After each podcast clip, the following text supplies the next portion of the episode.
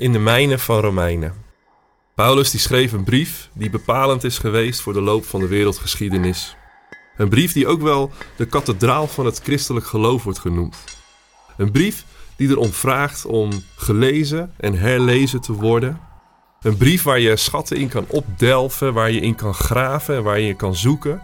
Een brief van Paulus, speciaal voor jou.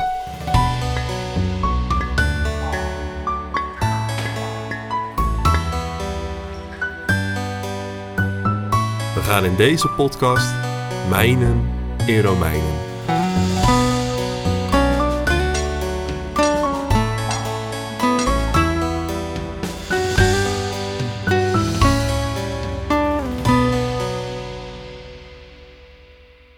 In de vorige aflevering hebben we het maar nu moment van Paulus gelezen.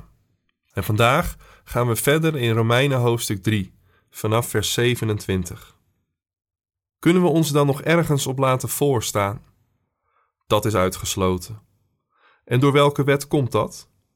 Door de wet die eist dat u hem naleeft? Nee, door de wet die eist dat u gelooft.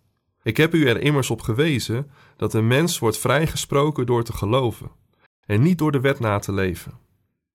Is God soms alleen de God van de Joden en niet die van de heidenen? Zeker, ook die van de heidenen. Want er is maar één God en hij zal zowel besnedenen als onbesnedenen op grond van hun geloof als rechtvaardige aannemen. Stellen wij door het geloof de wet buiten werking? Integendeel. Wij bevestigen de wet juist.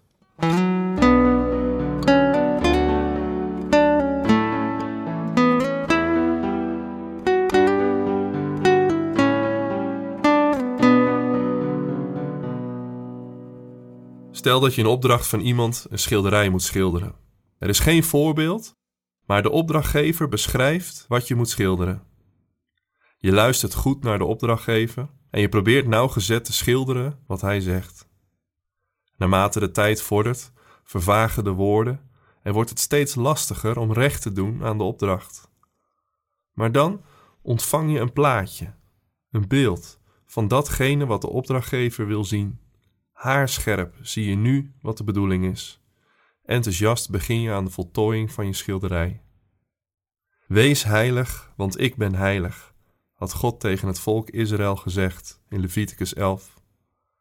Israël werd geroepen om te zijn zoals God, om op Hem te lijken. Om te kunnen lijken op God moet je weten wie Hij is. Om te kunnen weten wie God is, ben je afhankelijk van Zijn openbaring, van wat Hij laat zien, van datgene wat Hij zegt en bekend maakt. Voor Israël had God zich geopenbaard in de Torah, in de wet, in de eerste vijf boeken van de Bijbel. Door de wet na te leven representeerde Israël het beeld van God. Dit werd alom beschouwd als een groot voorrecht. Te midden van al die andere volken had God Israël uitgekozen als zijn volk. Had Israël de wet ontvangen en mochten ze hun heilige God representeren door heilig te leven in overeenstemming met de wet. Je kunt je voorstellen dat dit niet zomaar iets is. Van alle schilders heb jij de opdracht ontvangen van de grote opdrachtgever met een hoofdletter en mag je aan de slag gaan met zijn woorden die hij je hebt toevertrouwd. Maar dan, meer dan duizend jaar later, gebeurt er iets wat alles verandert. Johannes beschreef datgene wat er gebeurd was als volgt: Het woord is mens geworden en hij heeft bij ons gewoond, vol van goedheid en waarheid. We hebben zijn grootheid gezien de grootheid van de enige zoon van de Vader. God openbaarde zich in een mens, een mens van vlees en bloed, tastbaar, een mens die met zijn voeten op deze aarde gelopen heeft.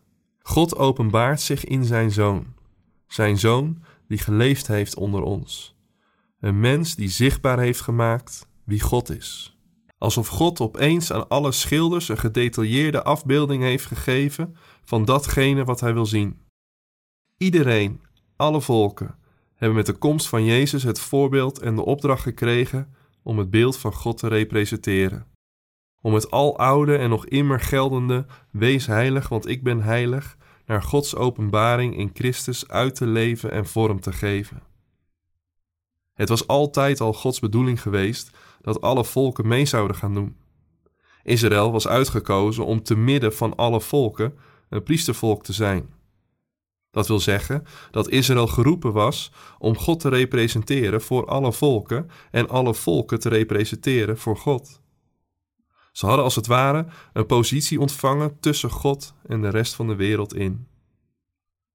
De vraag waar ons gedeelte vandaag mee begint is een logische vraag vanuit degene die als eerste Gods openbaring hadden ontvangen.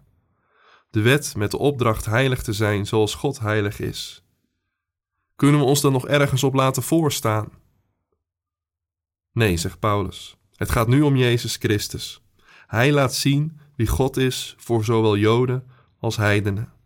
Degenen die vertrouwen op zijn verlossing en zijn voorbeeld zullen als rechtvaardigen aangenomen worden. Het schilderen van het schilderij van de grote opdrachtgever naar het beeld dat hij heeft gegeven is een bevestiging van datgene wat hij al eerder in woorden gegeven had. Op basis van die woorden konden de eerste contouren geschetst worden. Werd zichtbaar wat God van de mens verlangde en wie hij is, wat het betekent om heilig te zijn. Het beeld dat de opdrachtgever gegeven heeft in zijn zoon Jezus Christus bevestigt juist de eerder gegeven contouren en geeft iedereen de mogelijkheid de opdracht van zijn leven te volbrengen. Het is mijn gebed voor jou vandaag dat je mag schilderen tot eer van je schepper. Dat je naar het voorbeeld van Jezus Christus zichtbaar mag maken in wiens beeld je geschapen bent. Dat mensen jou vandaag in de ogen kijken en ze God zien, in je liefde voor hen en in je liefde voor je maken.